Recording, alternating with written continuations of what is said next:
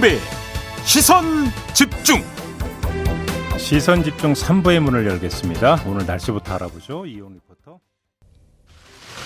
추징금 통신 문제와 관련하여 그간 국민 여러분께 심려를 끼쳐드린 데 대해 저희 가족 모두를 대표해서 머리 숙여 사죄드립니다. 앞으로 저희 가족 모두는 추징금 만납시까지 당국의 환수 절차가 순조롭게 마무리될 수 있도록 최대한 협력할 것이며 추가 조사에도 성실하게 임하겠습니다. 네, 지금 들으신 내용은 전두환 씨의 장남 전재국 씨가 2013년 9월에 대국민 사과를 하면서 했던 약속인데요. 이 약속은 음, 전두환 씨가 사망할 때까지 지켜지지 않았습니다. 이 때문에 어, 전시 재산 환수 문제가 미완의 과제로 남는 게 아니냐 이런 우려가 나오고 있는데요. 그동안 전두환 씨 일가를 밀착 취재를 해왔던 분입니다. 뉴스타파의 한상진 기자를 스튜디오로 모셔서 이 차명지사 문제를 좀 자세히 알아보도록 하겠습니다. 어서 오세요. 네, 안녕하세요. 네. 일단 지금 언론 보도를 보니까 애당초 이제 대법원에서 확정된 추징금 액수가 2,200억인데 네, 2,205억입니다. 2,205억 가운데 아직 안 내고 있는 추징금이 956억이다 이렇게 나오던데 맞습니까 숫자가? 네, 대략 맞는 것 같습니다. 음, 그러면 956억을 더 내야 된다. 네. 근데 지금 이제 전두환 씨 일가는 돈 없다, 배째라 이런 겁니까? 한마디로 정리하면? 음, 사실은 2013년에도 그랬고 예. 1988년도 그 50 비리 문제가 세상에 알려졌을 때 예. 이미 전두환 씨 일가는 두 음. 번에 걸쳐서 전 재산을 털어서라도 예. 이 문제를 다 해결하겠다고 약속한 적이 있습니다. 음. 그두 번다안 지켜졌죠. 그러니까요. 예, 그리고 지킬 뭐 그 지키겠다는 뭐 얘기도 이제 이제는 그런 말도 하지도 않습니다. 그러게요. 아무튼 그러면 이제 그 엄청난 간극 29만 원밖에 없다라는 네. 그 주장과 실제 어떤 재산 간의 엄청난 간극이 있는지 없는지 이거부터 좀 확인을 해야 될 것 같은데 네. 우리 한상진 기자가 이제 계속 그러니까 지속적으로 취재를 해오셨으니까 네. 재산 규모를 어느 정도로 파악하고 계세요? 뭐 일단은 드러난 것밖에는 뭐 저희가 막 찾을 수가 없는 거죠. 뭐 네. 저희 같은 기자들이 이제 수사권이 있는 건 아니니까 음. 일단은 드러난 것만 봐도 상당한 지금 재산을 가지고 있습니다. 뭐 예를 들어서 그 주로 이제 전두환 씨로부터 시작된 재산은 이제 장남인 전재국 씨를 통해서 이제 관리가 되었던 것으로 이제 다들 알려져 있는데요. 그렇죠. 이 전재국 씨 같은 경우는 뭐 서울 종로구 평창동에 이 상업시설을 포함한 대규모 부동산을 지금 가지고 있고요. 으흠. 그리고 파주 출판단지에 건물 두 개를 가지고 있습니다. 예. 그리고 그 건물 두 개가 사실은 이제 저는 이제 평소에 이제 전두환 그룹이라고 부르는데 음. 전재국 씨가 운영하고 있는 그 기업들 뭐 한 10개 안팎에 되는 기업들이 그 파주에 이제 다 이제 본사를 다 두고 있죠. 어. 그리고 이제 그러, 그 회사들이 이제 벌이는 사업들을 보면 전재국 씨가 90년대 초반부터 시작했었던 사업이 이제 출판 사업이란 말입니다. 이제 시공사라는 시공사. 회사를 설립을 해가지고 예, 예, 예. 한 2, 3년 만에 대한민국에서 가장 큰 출판사를 키웠는데 음. 그것부터 시작해서 뭐 문화기업, 음. 무슨 뭐 컨텐츠 만드는 기업, 예. 부터 시작해가지고 뭐, 뭐 안 하는 직종이 없습니다. 심지어는 뭐 몇 년 전에는 프랜차이즈 고깃집 냈다가 저희 이제 뉴스타파 취재진에 이게 이제 확인이 돼서 오. 어. 보도가 나갔고 보도가 나간 지 몇 달 만에 이제 문을 다 닫은 걸로 이제 알고 있는데요. 예. 하여튼 그런 식입니다. 뭐 그런 식의 사업을 계속적으로 벌이고 있고 하기 음. 때문에 그럼 도대체 이 사람들의 이 일가의 지금 재산 규모가 정확히 어떻게 되는지는 뭐 음. 자기들밖에 모르겠죠. 하여간 지금까지 알려진 바에 따르면 지금 그 말씀하신 대로 전재국 씨의 어떤 사업이 출발한 시공사로 알려져 있고. 네, 맞습니다. 그다음에 시공사를 설립하게 됐던 종잣돈이 그러면 어떤 전두환 씨 비자금에서 나왔을 가능성 이걸 지금 보는 거잖아요. 이거를 그 다들 가능성 가능성 그러는데 저는 가능성이 아니고요. 이건 확증이고요. 이 이유가 뭐냐면 네. 시공사를 설립하기 전에 전재국 씨는 하던 일이 미국에서 공부하던 유학생입니다. 일체 뭐 그러니까 그 수익 경제 활동이라는 걸 해본 적이 없는 사람이에요. 그, 그런 사람이 갑자기 공부하다 말고 뭐 공부가 싫었는지 한국에 갑자기 들어와서 이제 출판사 차리고 이제 사업을 시작을 하는데 네. 그 사업을 시작해 하자마자 뭐 서, 서울 그 강남 한복판에 서초동에 네. 뭐 사옥 짓고 어. 그리고 시작과 동시에 네 시작과 동시에 사옥 짓고 그리고 뭐 세계적으로 굉장히 유명한 이제 작품들 판권 사들여 가지고 네. 뭐 수백만 부씩 뭐 팔아대고 음. 이 뭐 그 돈도 어디서 나왔겠어요? 뭐 자기가 뭐 땅 파서 뭐 이걸 뭐 구했겠습니까? 아니 그러면 제가 제일 이해가 안 되는 게 네. 추징금을 그러니까 추징을 해야 되는 검찰에 이런 데서 네. 시공사의 종잣돈 어디서 나오는지 출처 그러니까 역으로 뒤져가지고 네. 추징을 왜 못했을까요? 제일 문제가 검찰인데요. 사실은 네. 뭐 얘기만 나오면 짜증나 죽겠는데 이게 이제 이게, 이제 이게 어떤 거냐면 한번 네. 따져봅시다. 음. 2013년도에 전재국 씨가 일가 재산을 다 모아서라도 추징금 다 내겠다고 약속을 했었습니다. 네. 그 당시에 전두환 씨가 그 내야 될 추징금 2,205억 중에 얼마를 낸 상태였냐면 500억 정도 낸 상태였어요. 어. 추징금 1,500억 정도 남은 상태였었습니다. 이 검찰이 수사에 나서서 나서게 된 배경도 음. 막 생긴 이제 신생 언론사였던 뉴스타파가 전재국 씨가 해외 그 조세 피난처에 음. 페이퍼 컴퍼니 만들어 놓고 있던 거 있다라는 걸 이제 확인해서 보도를 하니까 네. 부랴부랴 이제 나섭니다. 그때 네. 당시 이제 대통령이었던 박근혜 씨도 네. 뭐 이제 한마디 거들고 해가지고 이제 검찰에 나서는데 음. 검찰이 나서고 나서 불과 두세 달 사이에 뭘 어떻게 뭘 어떻게 수사했는지 한 500억 정도를 바로 추징을 해요. 오. 그러면 저는 이제 묻고 싶은 게 검찰에 그 전에 뭐 했냐는 거예요. 그러니까요. 그러니까 언론이 보도를 하고 뭐 저희보다 훨씬 더 이제 그 수사 능력이 있는 사람들이 예. 뭐 조사할 수 있는 능력이 있는 사람들이 그동안 뭐 하다가 예. 언론에서 이제 전두환 일가에 대해서 이런저런 보도가 나오고 나니까 부랴부랴 나섰는데 음. 정말 뭐 귀신같이 찾아냈더라고요. 뭐한 두세 달 음. 사이에 그냥 500억 정도를 찾아냈으니까요. 음. 뭐 그런 식이에요. 그리고 그때 이제 한 500억 정도 찾아서 이제 남은 추징금이 한 천억 남짓 남았죠. 예. 그리고 나서 지금 한 8년 지났습니다. 그 8년 동안 이제 찾아낸 게 한 1, 200억 되는 겁니다, 지금. 그런데 그것도 보면 음. 검찰이 이제 수사 행태를 보면 자기들이 이제 추징금을 받아내야 될 의무가 있는 기관인데 음. 뭔가 사회적으로 좀 문제가 되고 예를 들어서 전두환 씨가 뭐 어디 가서 골프 치고 이, 이, 뭐 이런 게좀 음. 확인이 예, 돼가지고 예, 뭐 예. 본론, 언론에 좀 보도가 돼서 좀 시끄러우면 예. 좀 돌아다녀요. 뭐 네. 이제 검찰이 이제 좀 돌아다녀가지고 좀 찾고 음. 뭐 몇십억 찾고 음. 몇십억 찾고 음. 이런 식으로 그냥 시간만 끌고 있는 겁니다. 그리고 이제 추징 시효가 좀 이제 뭐 이제 안 남았다. 그러면 또 뭐 몇백만 원, 몇십만 원 찾았다고 또 뭐 언론 플레이하고 네. 추징 시효 좀 늘려놓고 네. 이런 식으로 지금 수십 년입니다. 지금 이게. 그러니까 징수를 못 하는 게 아니라 안 하는 거다. 저는 안 한다고 봅니다. 자, 차명재산 얘기 조금만 더 해보죠. 네. 재국 씨 말고 차남 재용 씨. 네. 그 재산 출처도 결국은 전두환 씨로부터 비롯됐다고 봐야 되는 겁니까? 뭐 전재용 씨도 사실은 뭐 뭔 사업을 대단히 했다라는 뭐 증거가 없어요. 이제 음. 이 사람은 주로 이제 하던 사업이 부동산 사업인데 네. 90년대 후반 2000년대 초반으로 제가 기억이 되는데요. 이 사람이 이제 부동산 사업을 막 벌여요. 음. 그러다가 뭐 횡령 배임 이런 걸로 이제 감옥도 가고 하여튼 지저분하게 삽니다. 이 사람도. 뭐 자기 형 못지않게 이제 뭐 그렇게 사는데 어쨌든 2005년 뭐 6년인가요? 뭐 감옥에 갔다 온 뒤로는 이 사람이 무슨 경제 활동을 하는지는 뭐 전혀 없는데 음. 어쨌든 가장 최근의 소식으로는 이 사람이 지금 강남에 뭐 강남인지 어딘지 모르겠는데 어쨌든 이 고급 빌라 이런 곳에 사는데요. 네. 뭐 집에 물이 새는 문제로 뭐 위층 아래층 사람들하고 뭐 소송 붙고 뭐, 뭐 이러고 사, 사는데 이 사람이 사는 뭐 빌라를 보면 굉장히 고급 빌라예요. 음. 근데 뭐 특별하게 무슨 경제 활동을 하는 게 없는 걸로 제가 알고 있는데 네. 그런 집을 어떻게 건사하면서 살고 있는지 좀 의문이고요. 뭐, 알겠습니다. 예, 결혼도 뭐 여러 번 했고. 알겠습니다. 근데 뭐 이제 그 개인 사적인 부분은 여기서는 본 주제는 아니기 때문에 아, 네, 맞습니다. 언급을 안 하시는 게 좋고요. 그다음에 뭐 지저분하게 산다라고 하는 표현은 좀 약간 좀 과한 표현인 것 같습니다. 그거는 네. 좀 순화를 하도록 그다음에 우리 애청자 여러분들의 좀 양해를 구하도록 하겠고요. 아무튼 근데 그럼 전재용 씨가 살고 있다는 그 고급 빌라라고 말씀하셨는데 네. 뭐 시가가 어느 정도가 되는 건데 그래요?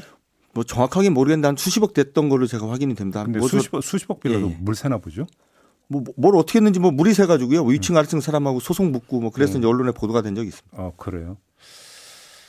아, 결국은 이게 전두환 씨 비자금 출처가 전두환 씨 비자금일 가능성이 그러니까 농후한 것들인데 네. 검찰이 조금만 뒤지면 차명 재산이 아니지 금방 나오는 건데 네. 손도 안 대고 있다. 결론은 이런 거네요. 뭐 그런 거죠. 이제 대표적으로 뭐 10한 5, 6년 지난 얘기지만 검찰이 사실은 전두환 일가의 재산을 추적한 지가 꽤 됐습니다. 음. 꽤 됐는데 자기들이 계속 뭐라고 얘기를 했냐면 전두환 씨나 전두환 씨 부인 이순자 씨 명의로 돼 있는 재산이 대한민국 땅에는 하나도 없어서 네. 이 추징금 환수에 지장이 있다, 문제가 예. 있다 이렇게 얘기를 했었어요. 예. 그러고 있는데 2000년대 중반에 언론사가 음.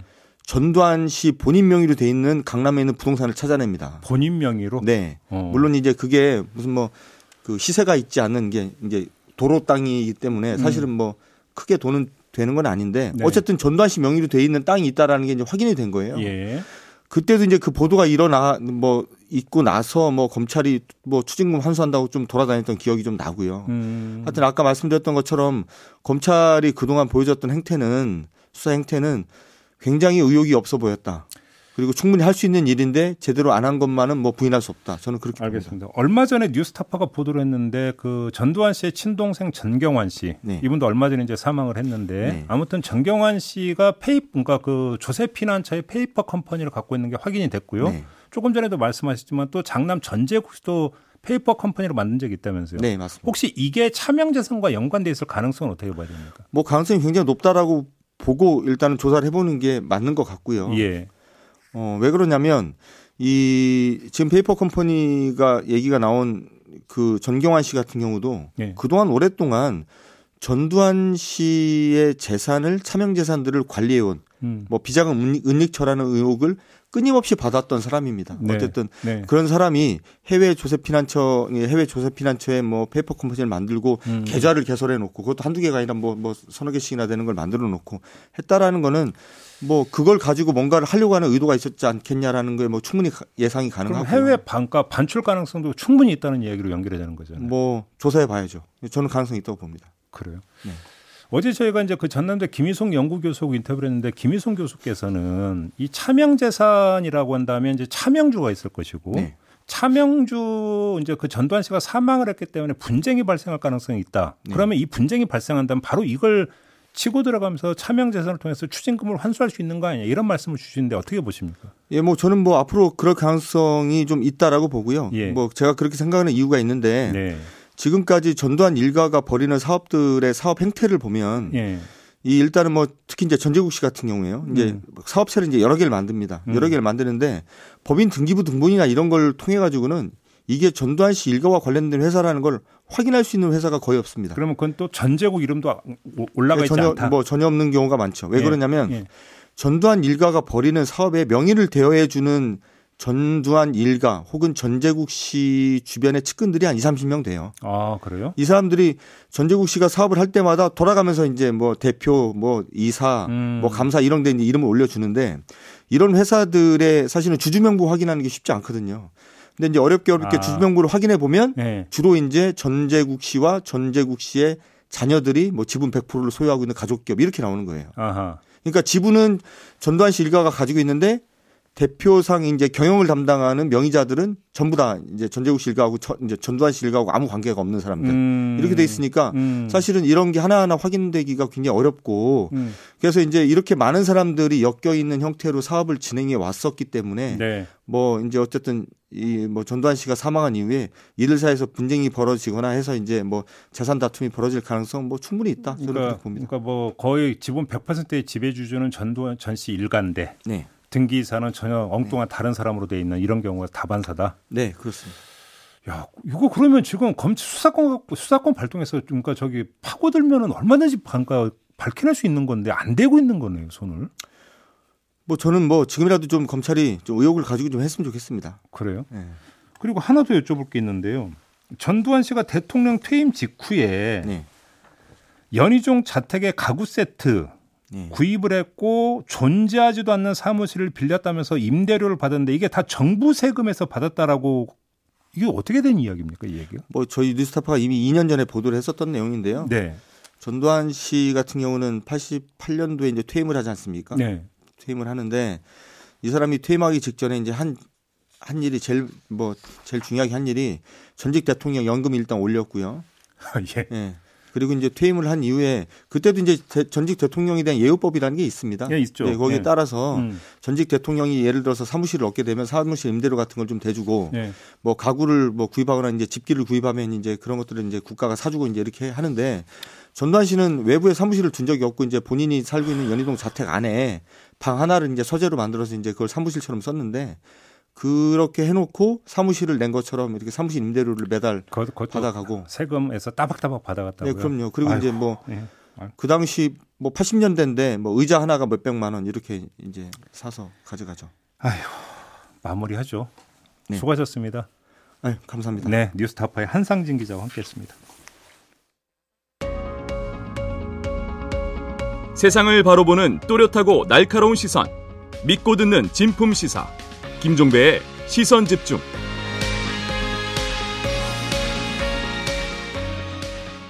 네. 인천 빌라 층간 소음 흉기 난동 사건 저희도 여러 차례 전해드린 바가 있는데요. 도무지 이해할래야 이해할 수 없는 현상이 빌어 그러니까 빚어지지 않았습니까? 출동한 경찰 두 명이 모두 고상하게 표현해서 현장 이탈을 했다라는 건데 까놓고 표현하면 도망갔다 이렇게 말해도 될 것 같은데요. 이 문제로 도대체 어떻게 이해할 수 있겠습니까?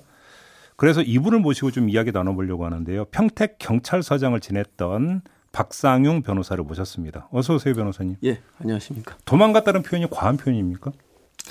피해자 입장에서는 그럴 겁니다. 예, 저도 안타깝게 생각하는데요. 예. 경찰이 현장에 계속 있었어야 됩니다. 그리고 현장에서 막았어요. 지원 요청을 했어야 돼요. 자기가 못한다면은. 예. 예. 근데 이러한 사건이 앞으로도 충분히 일어날 수 있습니다. 그 말이 되는 얘기면 왜 그게 앞으로 또 일어날 수 있다라는 거? 왜 그렇게 말씀하시는 거예요? 지금 경찰청에서 나온 대책이 뭡니까? 체포술 한다. 네. 사격 훈련한다. 네. TF팀 한다. 이거 아닙니까? 네. 매번 이런 사건이 터지면은 이런 것만 합니다. 그리고 현장 직원 직위해제 했다. 징계하면 된다. 지금 파출소 한번 가보십시오. 네. 현장 근무 안 하려고 합니다. 다 도망갑니다. 젊고 유능하다는 사람들이 현장에 있지 않습니다. 그럼 어디로 가겠습니까? 그 사람들이 기동대로 갑니다. 어. 기동대 편하거든요. 어, 기동대가 편해요? 기동대 기동대는 이런 사건 취급하지 않습니까? 항상 파출소에서는 긴장합니다. 근데 지금 파출소 구성이 어떻게 돼 있느냐? 신임 갓 경찰학교 나온 신임 순경 정년 앞둔 저 기동성이 좀 떨어지는 분들 이런 분들로 구성되어 있습니다. 인력도 없습니다. 파출소 인력 빼내 가지고요. 지방청 경찰서 소위 말하는 보고하고 지시받는 이런 인력을 보충합니다. 쉽게 면 가장 활동력이 그 뛰어난 사람들을 일선 파출소에 배치를 해야 되는데 거꾸로다. 그렇죠. 자, 아, 그럼 근... 제가 하나 이해가 안 되는 거 요거 예. 하나 먼저 여쭤볼게요. 그러니까 그러니까 15 그러니까 수습 어떤 여순경 일단 그렇다 치고 경력 19년차 경위가 현장 이탈했다는 걸 납득할 수 있겠습니까? 자, 이 사건이 뭡니까? 네. 층간 소음이라고 했습니다. 네. 저는 이 지령실의 문제도 짚고 넘어야 한다고 생각합니다. 지령실. 그렇습니다. 112 112 지령에 의해서 출동하거든요. 네, 네, 층간 소음이니까 다툼이 일어났으니까 가서 음. 해결해라라는 겁니다. 네. 출동할 때 어떻게 생각하겠어요? 아, 층간 소음. 뭐. 그냥 다툼이니까 네. 가서 그냥 잘 얘기하면 되겠지. 그러면 그 경, 경위가 3층까지 안 올랐고 1층에 있었던 이유도 그러면 여순경께서 네가 올라가서 대충 무마하고 내려와라 이 차원이었다고 보시는 겁니까? 별거 아닌 거 설마 네. 거기서 4층 남자가 흉기를 꺼내 가지고 위협하리라고는 생각을 안 하겠죠. 아니 그러면 좋아요. 거기까지는 그렇다 치고 그런데 그러니까 현장 이탈은 여순경이 1층으로 뛰어 내려왔잖아요. 위에서는 비명 소리 나오고 있었는데 이 경위가 어떻게 근데 자기도 그러니까 덩달아 밖으로 나올 수가 있습니까? 올라가야지. 지금 문제가 뭐냐면 나와 나왔는데 네. 그 안으로 들어가려니까 네. 이 공동 현관 있지 않습니까? 아니, 그게 비밀번호 키를 몰랐다는 거예요. 아니라는 그러... 거 그게 그게 1층 안에 있었는데 여순경이 뛰어내려니까 자기도 덩달아 밖으로 나가고 나서 1층 현관이 닫혔다라는 거잖아요. 그러니까 지금 이 층간 소음 문제는 가장 해결해야 할 것이 가해자 피해자를 갖다가 분리시키는 겁니다. 예, 그렇죠. 그리고 이게 신고 여러 번 났어요. 음. 그러니까 이게 문제거든요. 그리고 음. 층간 소음은 두 사람만이 해결하면 안 됩니다. 음. 형사 강력팀이나 같이 출동해야 됩니다. 근데 이 지령하는 사람이 뭐냐? 음. 에이 층간 소음이니까 가서 그냥 이웃끼리 해, 잘 해결해라. 이렇게 좀 안이하게 한 것 같습니다. 그리고 그러니까 지금 애당초 최초의 상황 인식 입력이 잘못돼 있었다. 그렇습니다. 자, 그럼 이 점은 보자. 그 여경의 경우 이제 물론 그 수습이었다고는 하지만 코로나19 때문에 각종 교육을 모두 온라인으로 받았고 그다음에 규정 보니까 1년에 한 번 테이저건 훈련 딱 한 번 받고 그다음에 어, 연 사회 회당 2시간씩 물리력 대응 훈련 받는다고 하는데 이걸로 되는 겁니까? 아니, 여경뿐이겠습니까? 저도 경찰서장 했는데요. 예. 현직에 있는 경찰관들도 테이저건 훈련 안 받습니다. 체포술 안 받아요.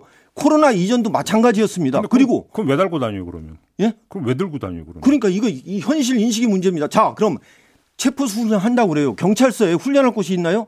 경찰서에 체육관이 없습니다. 잠깐만. 회의실만 있고 권, 그럼 권총은요? 권총은? 권총은 뭐 합니까? 권총 아니 사격 훈련 하는데 정 고정 표지 갖고 쏩니다. 네. 자 현장에서 과연 총으로 쏘가지고 범인 제압할 수가 있나요? 음. 예. 지금 이러한 겁니다. 갑자기 흉기를 꺼내들 거에 대비해서 제압하는 훈련을 해야 됩니다. 훈련도 뭐냐? 보여주시 훈련을 하면 안 됩니다. 현실에 일어날 수 있는 모든 가능성을 가등해도 해야 되는데 지금 종합학교에 그럴 만한 교육을 교관도 없고 실제 이런 훈련도 안 합니다. 지금 잠깐만요. 자 그러면 정리합시다. 권총 훈련은 우리가 가끔 영화에서 보는 거에 관용 놓고 딱 보니까 뭐 이거 헤드폰 쓰고 쏘는 거 그게 다고 실제 상황 훈련은 아예 없고 권총 그렇죠. 관련해서 권... 테이저건은 아예 훈련 자체가 없다. 저 테이저건 한번 제가 직접 맞아봤습니다. 높은 사람들이 한번 맞아봐야 돼요. 그래야 테이저건이 이런 효과가 있구나라는 걸 압니다. 음. 예. 그러면 테이... 시보가 아니라 경력 경찰한테 테이저건을 줬다 하더라도 별로 못 썼을 거다 이런 말씀이시잖아요. 테이저건 쏘기가 참 어렵거든요. 그리고 테이저건이 각자 한 하나씩 있어야 됩니다. 자, 우리가 예. 가장 밀접한 곳에서 과연 가해자만 있겠습니까? 피해자 측하고 같이 있죠. 있죠. 그런 상황에서 과연 총을 쏠 수 있느냐. 그리고 총을 쐈다, 테이저건 쐈다. 만약에 잘못 맞아가지고 얼굴에 맞았다고 하면은 이거 인권 침해라고 현장 직원들 징계합니다. 이러한 것이 없어져야만이 소신 있게 할 수 있는 거죠. 우리 지휘부의 인식이 바뀌어야 됩니다. 정말 첩첩산중인데요. 말씀 듣다 보니까 네. 아무튼 그러면 경찰에서 지금 내놓은 대책이라고 하는 게 지난해와 올해 중앙경찰학교를 졸업한 신임 순경 만 명을 대상으로 전면 재교육을 실시한다고 밝혔거든요. 이거 다 그냥 그냥 쓸데없는 이야기입니까? 아니 재교육 실시할 사람이 어디 있습니까? 장소가 어디 있어요? 그리고 지금 재교육 음. 실시하면은 또 파출소 인력도 소집해가지고 할 거 아닙니까? 예. 그 사이에 파출소 근무 어떻게 합니까? 신고 터지는데 어. 저는 개인적으로 예. 항상 그렇게 생각합니다. 그 많은 경찰관이 도대체 음. 어디로 갔을까? 다 책상 물림하고 있다. 보고 지시하는 사람 많고 기동대 인원이 많이 갑니다. 요새 파출소, 지구대 이런 위험하니까 징계받을 것 같으니까 전부 젊고 유능한 사람들이 기동대 가고 지방청 가고 본청 갑니다. 기동대는 보통 시위 진압하고 뭐 이러는 그 파트 아닙니까? 아니 지금 시위 진압 가만히 버스 안에 있다가 또는 그 시위 현장에 가만히 있다가 합니다. 얼마나 편합니까? 물론 위험 부담이 아. 있지만은 파출소 지구대보다는 위험 부담이 덜하죠. 아, 요즘 기동대가 제일 편합니까? 제가 인사할 때 가장 어려운 게 소위 말하는 젊고 유능하다는 사람들이 파출소에 안 간다는 거고 또 본소에 자꾸 뭐 이번도 TF팀 만들고 뭐 경찰서 뭐 신설팀 하면은 사람이 없습니다. 파출소 지구대 인력을 빼내갑니다. 그리고요 야간이나 이런 때 좀 경찰서에 강력팀 좀 기동대에 파출소 지구대 인력을 지원해야 됩니다. 그러면 자, 그 이제 시간이 얼마 없으니까 간단히 정리하죠. 일단 파출소에 그러니까 질, 진짜 일할 수 있는 경찰력부터 먼저 파출소에 배치를 해야 되고 그렇죠. 첫째, 예. 훈련은 어떻게 시켜야 된다고 생각하세요? 훈련 실제 인원 실제 지금과 같은 상황에서 해야 됩니다. 역할극을 해야 됩니다. 역할극. 그렇습니다. 음... 그리고 훈련 누구부터 해야 됩니까? 지휘부터 해야 됩니다. 예. 직원들한테 시키지 말고 과연 지금 지휘부에 있는 사람들이 체포수 훈련 받, 자기가 스스로 받아봤을까요? 음. 테이저건 쏘아 쏘아 쏘아 쏘아 쏘아 쏘봤을까요? 네. 테이저건 맞아봤을까요? 네. 우리 사람들이 솔선수범해 줘야 됩니다. 니네가 왜 못했느냐고 질책하지만 그럼 당신들 보고 하라고 하면 그들은 더 못할 거다 이런 말씀이시네요. 현장에 한번 그분들이 가가지고 이런 네. 신고 받고 출동해가지고 그러한 애환을 직접 느껴봐야 합니다. 아이고 손댈 게 한두 군데가 아니군요. 알겠습니다. 시간이 다 돼서 여기서 마무리를 해야 되겠네요. 고맙습니다, 변호사님. 예, 감사합니다. 지금까지 경찰 출신의 박상ưng 변호사와 함께했습니다. 네, 이제 끝날 시간입니다. 본방 이렇게 마무리하고요. 저는 유튜브에서 천기 누설로 이어가겠습니다. 고맙습니다.